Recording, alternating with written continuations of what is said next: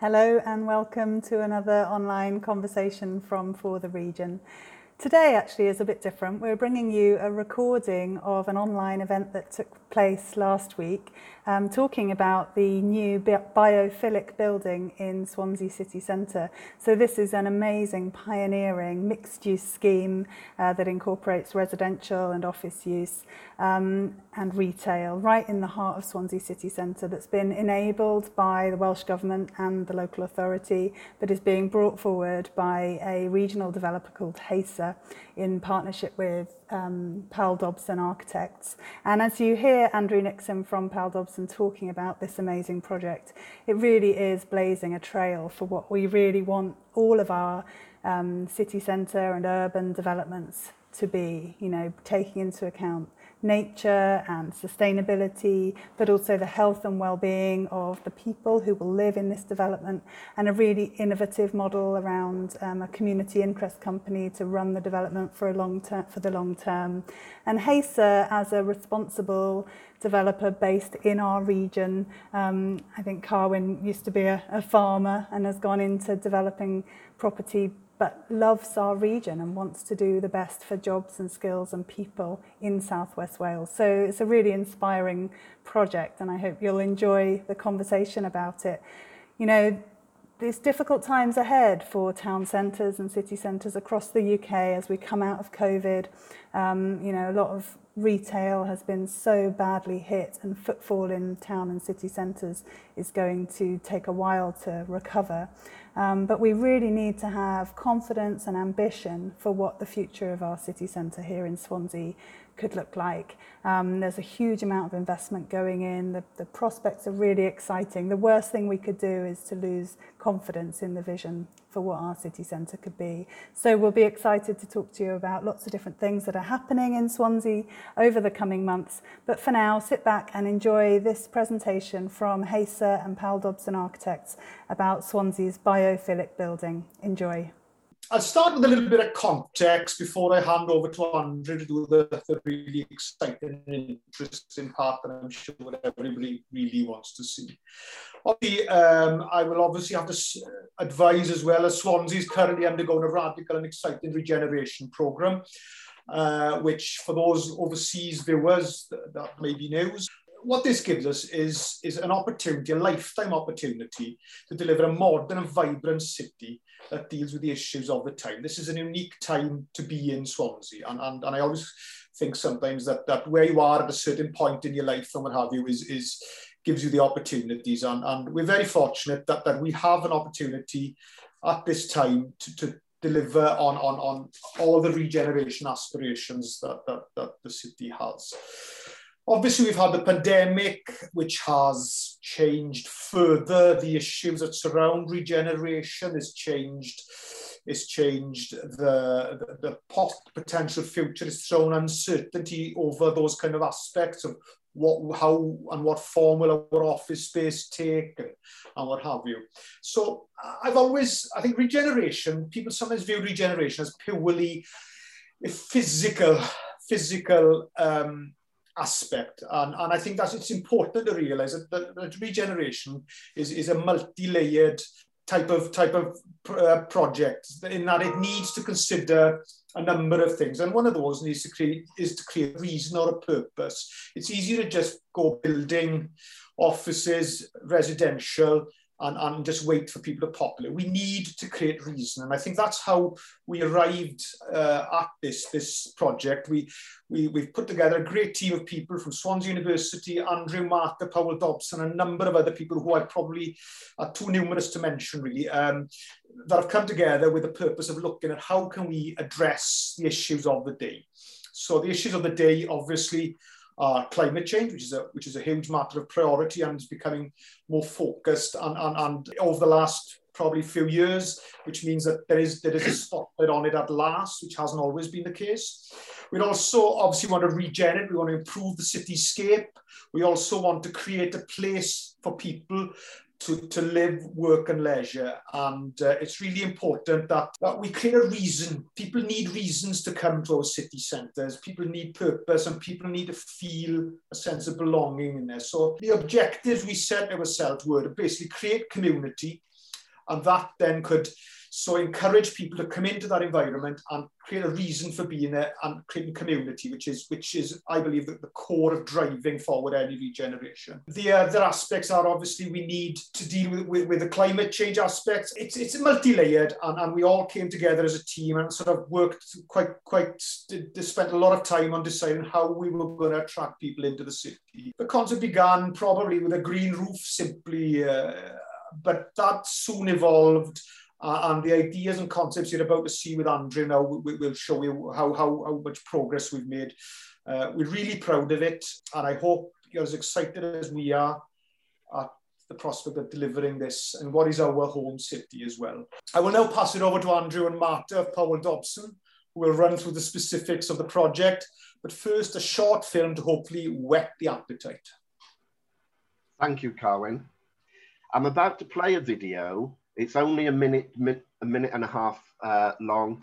Can I just warn you, it does have some backing sound. So particularly if you have got headphones on, uh, you may want to just pull them away from your ears. I don't have control over the volume at your end. Uh, so just to be on the safe side, just to warn you, it may come across at your end as being quite loud.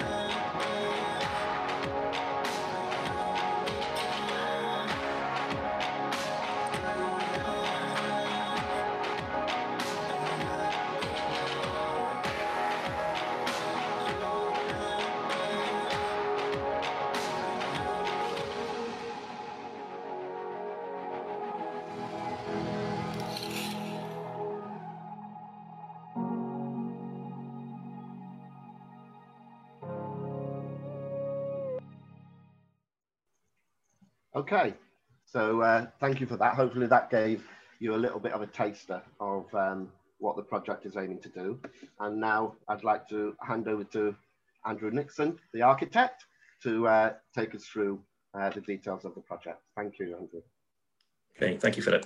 Okay, I'm going to run through a bit of a presentation now, which will hopefully just describe in much more detail um, about the project, but just really picking up from where Carwyn left off well, I'm hoping, uh, given the, uh, uh, the, the interest shown by the project, that um, it won't come as a surprise to you. There's sort of three key areas that Carwyn sort of described that are influencing and uh, you know formulating the responses that we need to do in terms of uh, regeneration and projects like the one we're going to talk about. So we've got the issues clearly surrounding uh, the climate, the global climate emergency, uh, but there's also the, the, tackling the problems to do with uh, the growth in urban population and, and aging in particular, and the whole loneliness agenda that we need to, to look at. And then more recently, obviously, with the impact of the pandemic, it's making us all think also about the kind of spaces that we need to create, um, and uh, particularly in a working environment, uh, what does it hold for us in the future? At the moment, of course, it means potentially looking at uh, having much more flexible environments for us to, uh, to live and work in. Um, the context that's surrounding us at the moment is there's, there's actually obviously uh, a lot of legislation and uh, coming from a, uh, a, global level, but also at a governmental level, uh, all the way through to Welsh Government as well. And so we're all aware of this sort of ever increasing wave of legislation that is actually coming our way. But perhaps the, very interesting uh, prospect for us this year is the COP uh, 26, which I'm sure you're all familiar with. Um, there's a bit more press about it now, and that's going to be based in Glasgow in November. That's the bottom right one you can see there. Well, some are saying it's our sort of last chance. Maybe that's possibly a little dramatic, but what it does mean is it puts a real focus on projects uh, like the one that we're hoping to bring forward, and, and, the possibility of showcasing as well. Again, I'm sure the audience are very familiar with the, the Sustainable Development Goals. Uh, these, these get appear in all sorts of publications and legislation, and they actually are the backbone uh, for a number of things that have come forward and initiatives. And those sort of 17 areas, really, there's no project that you bring forward that isn't sort of influenced by a, a number of those.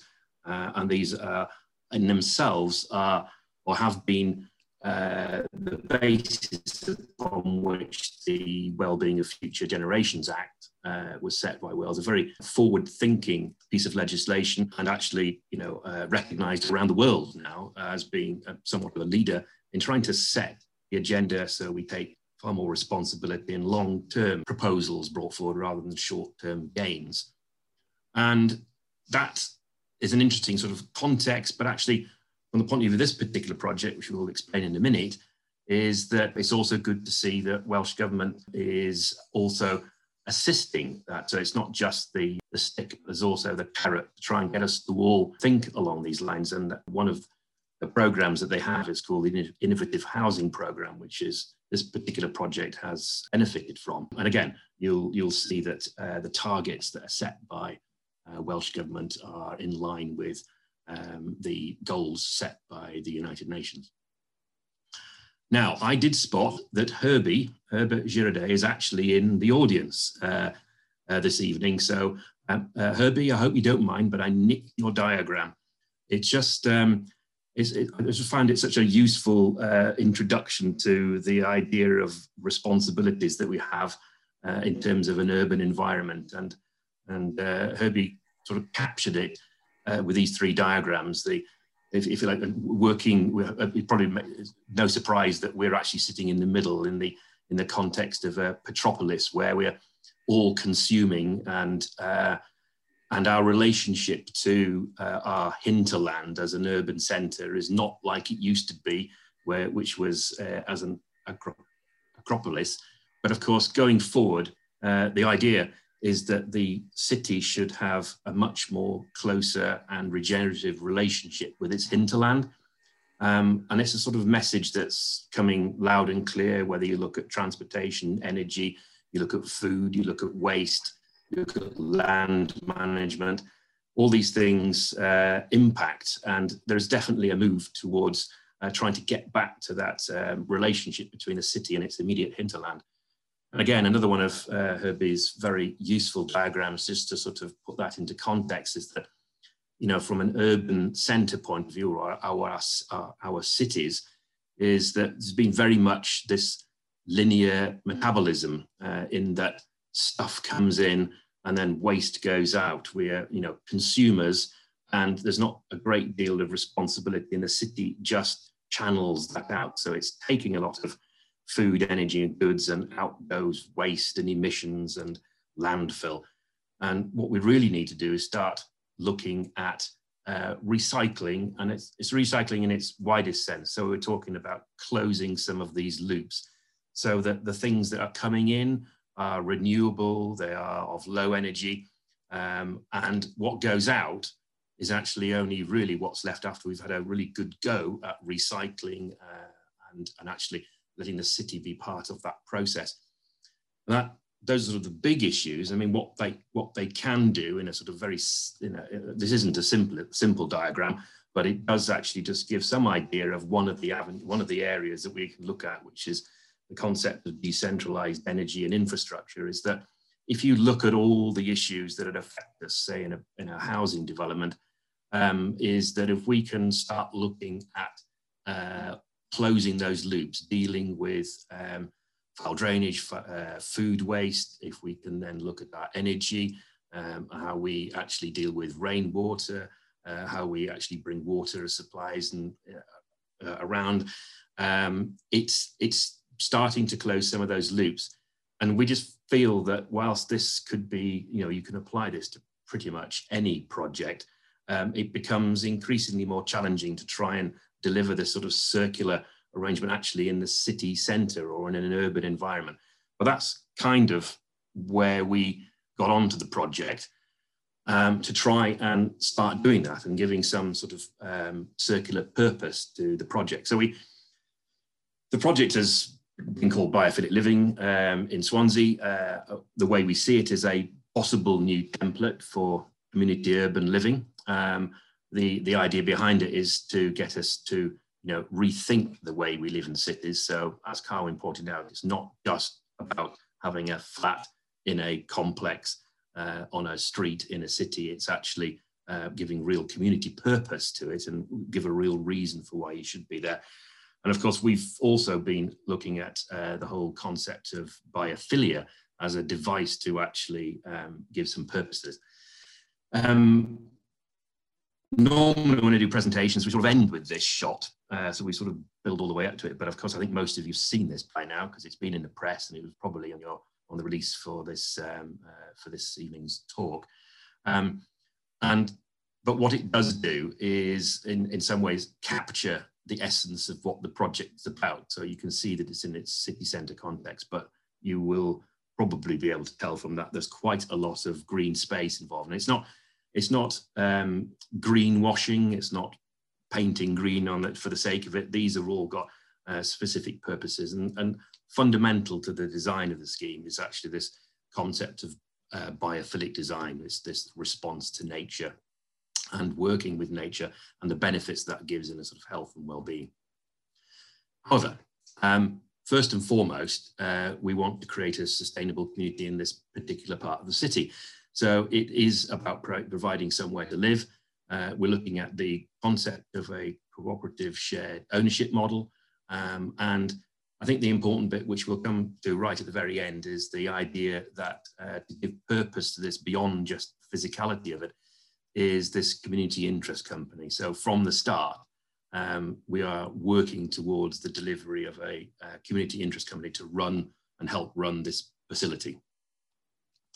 Um, I'm talking today, but uh, there's a whole raft of people involved, and it would take me ages to actually name everybody individually and personally. There's, there's one or two I've spotted who are in the audience tonight, uh, so thank you very much. And um, I, I, had the benefit of uh, some of my colleagues from Hawley uh, yesterday. I'm not quite sure whether they're here tonight in case there's any technical questions that I can't answer later on.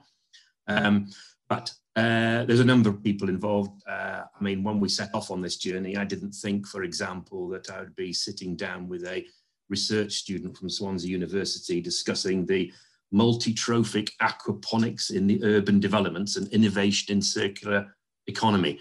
I mean, it, it's a mouthful, but that's actually uh, what happens when you get involved in a project like this is that all manner of very interesting uh, um, uh, avenues need to be explored. So you will all be familiar. I think there's one or two people who have come from far away, but uh, the project we're talking about is actually uh, pretty much in the city centre.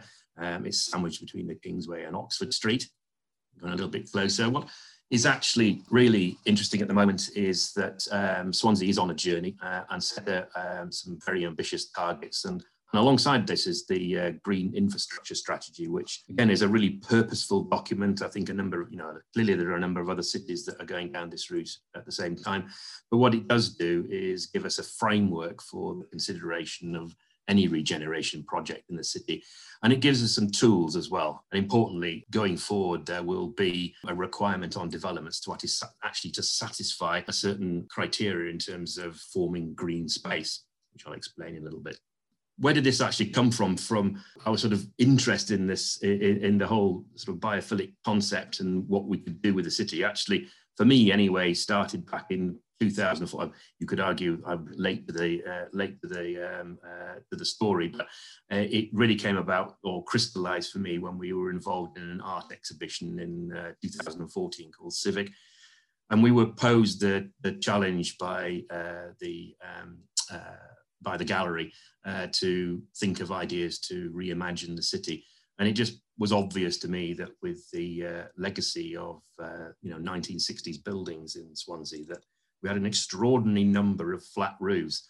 And all that green diagram shows you is actually all the available roofs that could be green space. And it was quite staggering when we did the analysis. But that for me just got us thinking about what we could do. And there are, were, uh, you know, are surely there are opportunities that we can actually bring um, a new a new look to the city. Uh, sorry, there's another little picture. That was the um, uh, the graphic that we did for the exhibition. So let's just move to the project itself and the location. So there we are. That's uh, uh, it is actually the old Woolworths building, um, uh, and I say it's just on off Oxford Street. Is set back ever so slightly. It's currently uh, the Poundland. Um, and what is interesting about the building is that whilst um, it is unhelpfully uh, big footprint, uh, which makes it quite difficult for conversion, um, it is also robustly built. It's not got a particularly attractive facade, but actually the uh, the quality of the frame that's behind that and all the embodied energy that's gone into creating that is all useful for us going forward. Terms of the context for the city and in, in terms of it as a uh, an area of regeneration, um, you know, for some time now, this the, the, the, there has been a number of policies put forward by the council, and this project sits neatly uh, within one of the key areas, uh, a key area for uh, the promotion of uh, living and working. So, uh, and also the creation of new space, new public space. Um, so we're it's um, from a policy point of view, it's obviously a, a project that is uh, meeting all the aspirations of, of the council. A little bit of an image of uh, the context for you. Um, the dotted red line actually represents the Woolworths building. Uh, this is a top-down view. The um, sort of purpley pink buildings, just for context, are listed buildings and the sort of um, hatched pink is the extent of the conservation area. So we are, interesting enough, so we're, we're actually facing a listed building, which, uh, you know, does actually um, give us an added uh, component to when we're actually looking at the scheme. You can also see that uh, behind us there's a, um, a car park, which has now been uh, abandoned. And you can also see the hole in the ground that used to be the Oceana uh, building.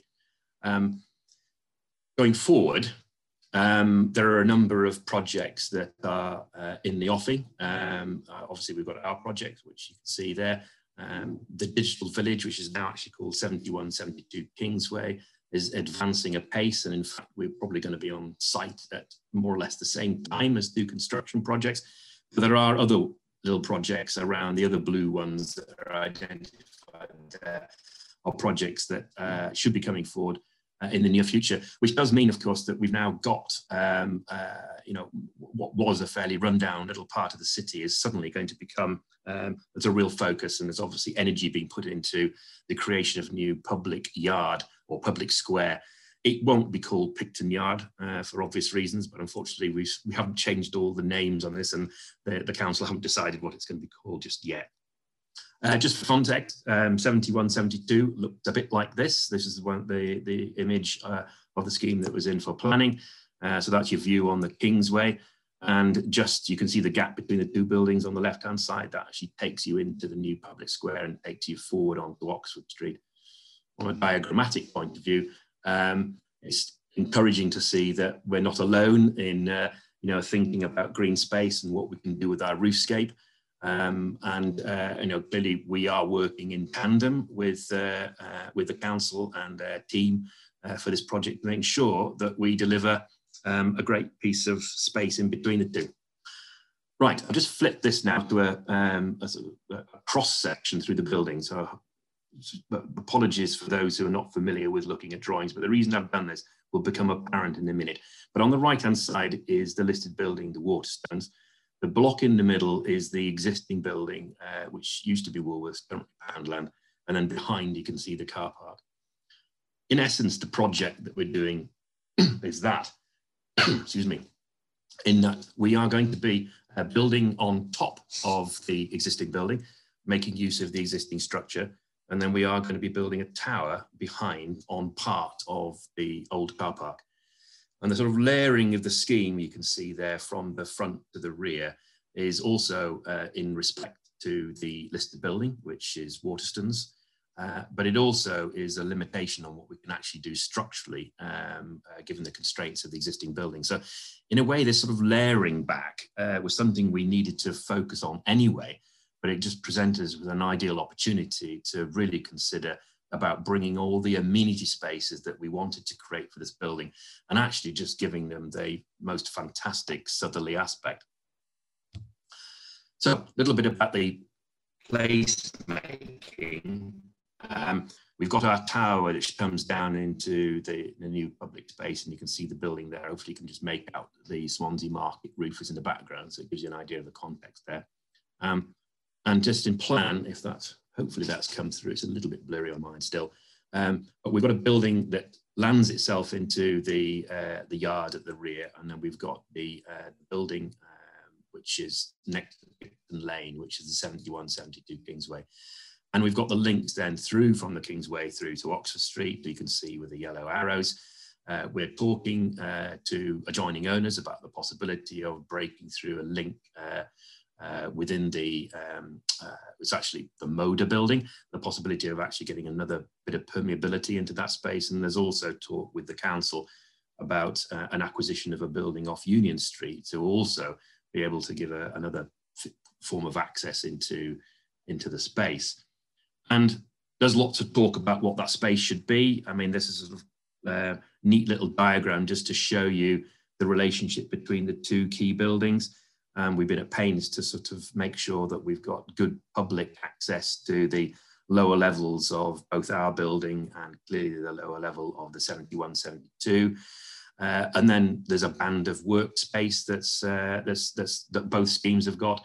And then in our case, we carry on with living accommodation. And in the 71, 72, they have laboratory and garden space. So there are synergies between the two, but clearly uh, what we do in between is going to be incredibly important. And as I said, we're not going to be calling it Picton Yard. There's all sorts of ideas kicking around. Um, I mean, one of the ones that we looked at was to try and create a, a more, um, a a bit of longevity to the space by actually looking at some, the like umbrellas, um, or this graphic shows them a little bit better, um, so that we could put on events and the like, but all I would say at the moment is that there's lots of discussions going on with the council about how this space is going to be used. Um, uh, and, and, that's quite exciting. Uh, but even since we put that visual together, the building on the left-hand side, which does look a little bit sad there, um, has also got planning consent for conversion. So it's all starting to happen in this area, which gives us great um, hope for you know the future. And Just another visual of the if you've been down Oxford Street, you'll know you'll be familiar with the uh, the listed building, uh, and that's us behind. Okay, just quickly then to run through, um, using that section again, is that the world is changing all the time. We had uh, assumed that we'd be delivering back two floors of retail, but uh, given the the nature of retail at the moment, we're now rethinking that and uh, uh, and actually, the first floor is likely now to be um, office accommodation. Of course, even the even commercial office accommodation is adapt, uh, needing to adapt. So we're looking at different uh, ways to subdivide the space, offer different tenancies, or even put um, you know greater open plan areas. Uh, what's good about the scheme is that we do have the flex in it to be able to uh, to make the changes. We've also got to the rear. Um, we we are looking at um, sort, of, cafe operation, but I think the most important bit there is the exhibition space, uh, which is relevant to what I will talk about in a minute. Is the uh, the sort of urban farm because uh, an aspect of the urban farm is actually down at that level, uh, which is fish. Which for those who are unsure what aquaponics is about, I'll explain that in a minute. Um, again, we, you've seen this sort of diagram. It's just to show that um, we have uh, these possible links that we are, will probably need to be accommodating uh, going forward. And uh, clearly, whilst we are reusing the existing building, uh, it, the front facade is, well, it's not only tired, but it's actually uh, past its um, sell by date. Um, there are problems with it. And in any case, if we are going to go down the route of actually uh, making this uh, far more sustainable and also it's south facing so there's a brise soleil is going to be required.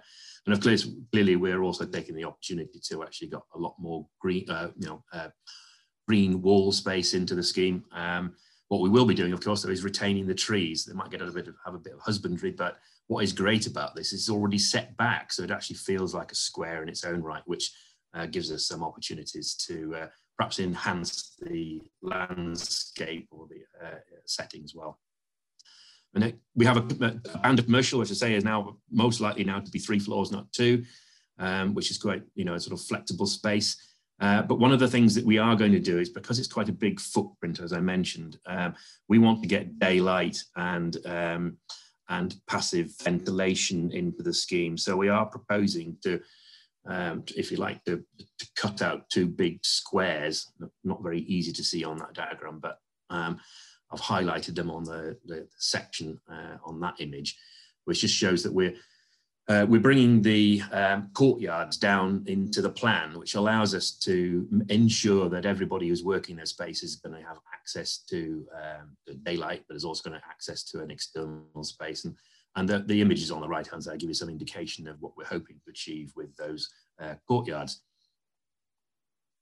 And then let's turn to the uh, residential. We mentioned this idea of the urban farm. I'll talk about that in a bit more detail at the moment. But the residential actually only starts at this uh, fourth floor level, which is kind of interesting because uh, it's not a particularly good photograph. That, that's us standing on top of the roof of the old Woolworths building. and what's um, what is interesting is that from that level upwards, uh, you get uh, a fantastic view of the bay. So um, it, it, has influenced the way we've looked at uh, the design of the residential because um, the you know the, the, the, probably the standard rule uh, in doing a residential development like that would be to have um, a handful of very expensive apartments all facing south and then the rest of the development just has to make do well we decided to, to look at it slightly differently and so we've all the apartments are either facing east or they're facing west so everybody does get a sunny outlook and aspect, but everybody also gets a view of the bay. But in actual fact, what we're doing is we're giving over the southern elevation, which is at the bottom of the page, as you see it, to all the amenity space and green space and the green housing and the urban farm. So we sort of turned it on its head. These are just a couple of plans just showing that they're a little bit grainy. I do apologize. Uh, we, I should have said actually we we are going to make this available as a as a document that we can actually uh, let everybody have um, at a later date. Uh, so that's sort of that's a cutaway section, just sort of so you can see the the office space, the commercial at the lower level. It's cut through the apartment, so you get some idea. But importantly, what we're showing there is that every single apartment has its balcony, its green space. Uh, some are fortunate they also have uh, an amenity garden as well as uh, uh, the balcony configuration, but you can also see there the publicly accessible amenity space along with um, greenhousing that's specifically for the residents and then topped off by the, um, the urban farm. This is the aquaponics greenhouse. Um, key to this, and it's also about health and well-being, the agenda and all aspects of that is just giving access to nature uh, whether it's beekeeping on level six or whether it is allotments on level five, um, whether it's a, you know, um, a water fountain that's on level, I get it wrong now, on 11.7, um, or it's the urban farm from sort of level eight upwards. Uh, it's it, it, full access. Um, and so we, we are keen and have deliberately done it in such a way that there is uh, communal amenity, uh, this can also be accessible for the public, but this is going to be part of the responsibility of the community interest company, which I'll come on to later. Um, clearly, there's private amenity, and then there's the food creation, which going back to uh, what Carwyn was saying is about giving a purpose for this uh, uh, uh project, is that this is one of the key areas that uh, we, are keen that is actually becomes an asset for the, the, the shared ownership model. So just hopefully just quickly run through some of these, some, uh, some of the interesting things about uh, uh, what we've had to do. This is the sort of green infrastructure challenge, first of all. Um, uh, thanks to Gary Grant for um, green infrastructure consultancy for this diagram. It's uh, really helpful just to sort of set the scene. Um, some of you are obviously familiar with uh, sustainable drainage systems and others might not, but it is a, an acute problem uh, wherever we have development now, but in particular in, uh, in an urban environment where we've got to manage our water runoff um, from, uh, from all hard surfaces, whether it's roads or flat roofs or, or, or, and the like. But the other important thing is that you might think it not so much a problem in uh, in our climate, but um, it is an impact in terms of how just buildings collecting together um, suffer from what's called the urban heat island effect, which in itself uh, impacts on energy. It requires us to cool things more than we should, um, and you you you have problems. Um, that manifest themselves in terms of pollution, etc. Approaching this from a biophilic point of view, which is uh, the diagram on the right hand side, is that we should take whatever opportunities we can to um, deal with uh, water in terms of naturally attenuating, uh, but also at the same time cut down the amount of hard surfaces that are actually in the in the city. So that's kind of where we're at. mentioned about the green infrastructure strategy that the council has set down. Well, one of the aspects of that is that all developments need to now need to comply with a uh, have to score on a, what's called a green space factor tool. I won't go through all the detail on this. Some of you might be familiar with it, but basically, um, you get a, a, score depending on the permeability of the surface, and clearly, um, you get a better score uh, with the greener the space is, but on hard surfaces are actually working against you. And there are targets that are set um, by the local authority in terms of what needs to be achieved. Um, excuse me. Um, the analysis that we've done on our project is captured there. Um, the council at the moment is, is seeking um, a um, the, the higher the figure, the better, by the way, is seeking a 0.3 for the commercial development and a 0.4 for residential development. Fortunately for us, and as, as, you'd like to think that we should be able to at least be um, an exemplar here, we've got a score of 0.679, which which actually is not bad going considering the scoring system at the moment doesn't take into account any vertical surfaces. And of course, uh, we've probably got as much green on our on our vertical surfaces as we have on our horizontal.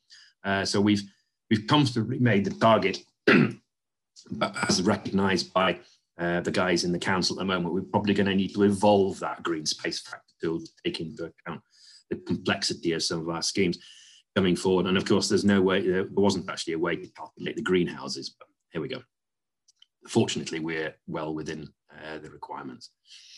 Urban farm mentioned. Um, one of the things that, you know, as a key driver for the scheme is actually to try and use the space to uh, to create uh, greenhousing for uh, uh for growing food. Uh, and uh, what we looked at is various systems, but the one that we focused on was aquaponics.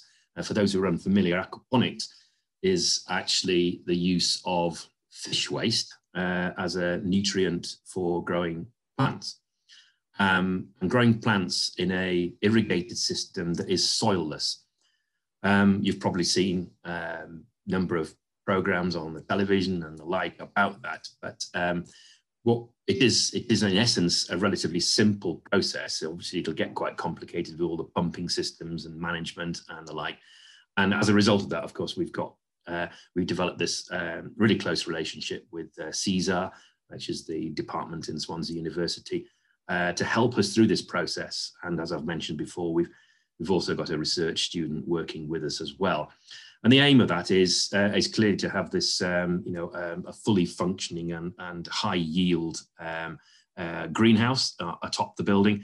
Uh, but we will also have a byproduct of that is actually fish, which will be uh, available for inspection on the ground floor. And we're going to make an exhibition out of that. So we have done some preliminary calculations and they're going to get more advanced now in terms of, uh, of what kind of yield uh, we should be able to get from the building.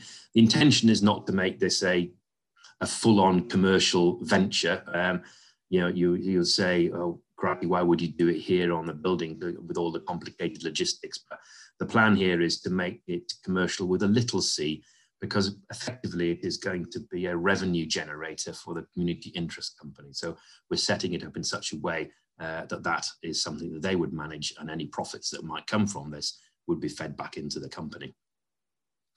Um, a few little diagrams there. You can see the sort of things that we're talking about uh, as sort of middle graphics, um, showing how uh, different kinds of growing, uh, the way you grow uh, the crops, uh, we've basically got you know a four-story greenhouse with multiple layers and, in it and uh, opportunities for growing. Um, obviously, with a south-facing uh, greenhouse, uh, the overheating.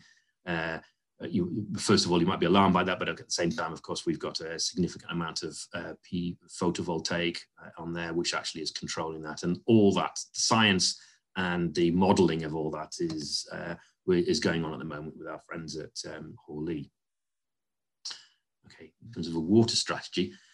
Um, very complicated. Um, uh, this is proving to be quite uh, um, one to, um, to explain, if nothing else, to um, the um, drainage department in, in the council because they're, they're used to receiving schemes with a sort of a, a bunch of calculations about what, what might be the final output from the building going into the, into the drain We've got some very complex calculations to do because basically we are going to be, in essence, uh, tracking every single raindrop that falls onto this building and where it goes, how it's collected, how it's recycled, how it's used, how it's stored, um, how it irrigates, um, you know, vertical walls, balconies, the greenhouses themselves. Um, so it's quite a complex animal, um, and we and it's living and it's like a living and breathing uh, approach. But we do all those calculations, and then uh, we will um, be uh, effectively provide almost it's, it's almost like a negative uh, drainage aspect to the scheme because we're actually attenuating uh, or storing more water than um, uh, than normal projects. So it's not a problem. It's just a complex sort of um, interrelationship between all the different facets. In terms of an energy strategy, you'd expect um, clearly uh, with the agendas that we've got to, to hit and the targets that we've got to hit um, but you know, there's a lot of focus on actually how we deliver that through renewable sources. Uh, we've got fantastic opportunities here. Clearly, we're we're looking at um, the top of the tower. We'll actually be incorporating uh, bio solar roofs, so we've got generation that's happening there. Mentioned about the greenhousing. Well, of course, it's integrated photovoltaics on there, uh, generating enough electricity to, uh, in effect, um, uh, not only run all the systems that are needed for the uh, for the urban farm, but we'll go beyond that. Uh, we can go beyond that because we'll use a demand shift technology with battery storage, which means that with the mixed use nature of this building, um, that we will be able to uh, divert energy to where it's needed at any particular time of day. But it is important that we have sufficient battery storage for that. And so we've got we have some centralized batches, but we also have some decentralized ones, which are actually going to help us uh, balance the, uh, the energy demand throughout the building. We've also got a, um, a acute system uh, for supplying of hot water, um, uh, both for heating and also uh, for hot water usage. Uh, we're going to be using air source heat pumps and what's called an ambient temperature energy loop which basically means that uh, we've got a circuit that is actually used for both the commercial spaces and also the residential. And with the demands being at the different times, uh, we're able to balance that. And they, it actually gets topped up through the in the residential units by um, small units to give us the actual final temperature you need for the hot water. One interesting avenue that took place here is that uh, thermal store is actually, you've probably heard about thermal stores. Uh, well, we just decide, we decided that if we're going to have to put in a large sprinkler tank in uh, to deliver uh, compliance with building regulations for all the apartments to have um, sprinklers, is that we might as well use the water that's down there as a thermal store. So it, these are the sort of things that are coming out of uh, discussions with uh, all the collaborators, is that we can do some one or two things slightly differently, which is interesting. As you'd imagine, um, this is going to be wired for all sorts of uh, metering and data. One of the key aspects of the funding that we're receiving from, uh, from Welsh Government is to ensure that we really are reporting everything. So uh, it's not just going to be about water, energy.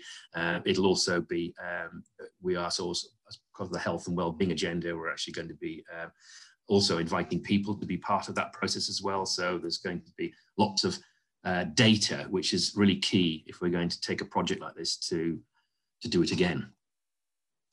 And waste management, um, uh, you know, there's all, all many aspects of the, the, waste management that we're actually looking at. A couple of the key areas, which is kind of interesting, which possibly is not going to make it for this project, is the idea that we could use, and again, I've got to thank my friends from CSAR with this one, is that the idea you can use algae uh, to actually create um, the food uh, stuff for uh, the fish production. So we're going to, this is basically taking waste and converting it into food uh, to help close one of those loops. I think it's an important area we're looking at at the moment, but it's another one of those loops that can be closed in our uh, attempt to actually not really have waste. That's the whole idea of this.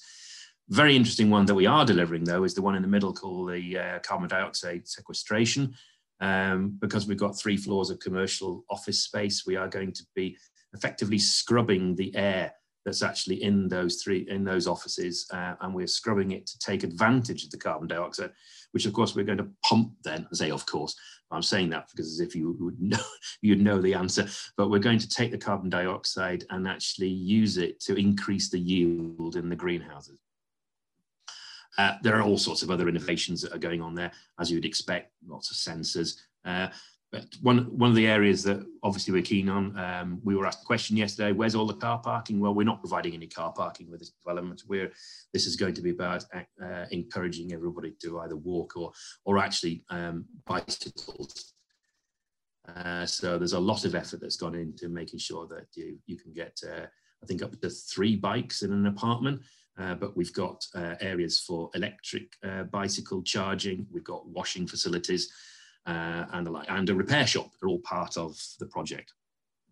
So time for me to stop, I think, but I want to stop with just really uh, uh, this important part, which um, unlike a normal development where you might find the developer and the consultant team being involved with a project for maybe 12 months after it's been constructed. And it's what's called, they call it the defect correction period. Basically, it gives the everybody the chance to see if there's any problems with the project and they try and fix it within 12 months. Well, this project, uh, we're going to extend that to five years, but the, not only that's not because we're expecting any problems, it's because actually there are so many systems involved in this that we want to actually have a good, a good period of time that we can actually um, bring the community interest company along. This is going to be set up uh, early doors. Uh, the, the, the, partners to that will be people who are involved in the project at the moment. But as and when uh, the resident residences uh, or,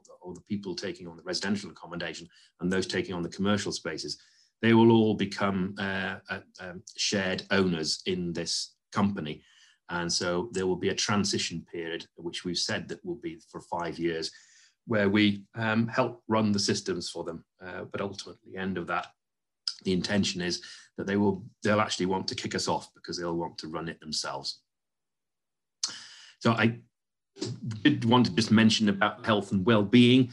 Um, is that clearly it's um, it's a focus uh, uh, for all of us at the moment, and there's a lots of again there's lots of legislation around this, but it all makes sense. Um, but one of the things that we found quite difficult excuse me, is that it's it's quite a um, difficult uh, area to measure. Um, there are lots of lots of certification processes that deal with energy. A lot of you might be familiar with uh, the Building Research Establishment's uh, energy assessment method, or called BREEAM for short. Uh, that's sort of uh, anybody in construction is dealing with that on a daily basis. Um, but it's, it's, it's, very much focused on um, energy and sustainable development in that in from an energy point of view. It's quite difficult to actually um, find uh, something that does the same for measuring health and well-being. And given that at the end of the day this is so important for uh, particularly for welsh government but actually for our future is that we want to have a certification process that allows us to benchmark it for for uh, going forward so we are going to be part of what's called the WELL certification. This is a, a brand new, well, it's not brand new, it's actually been around a few years. It's just not, maybe not familiar for people in the UK, um, uh, which covers all the, the key areas. I, I, mean, I, I, think you can see the list in the middle there, is that it goes beyond the, the normal certification process, you know, and deals with things like, um, you know, community and uh, your, your, your, your unmindfulness.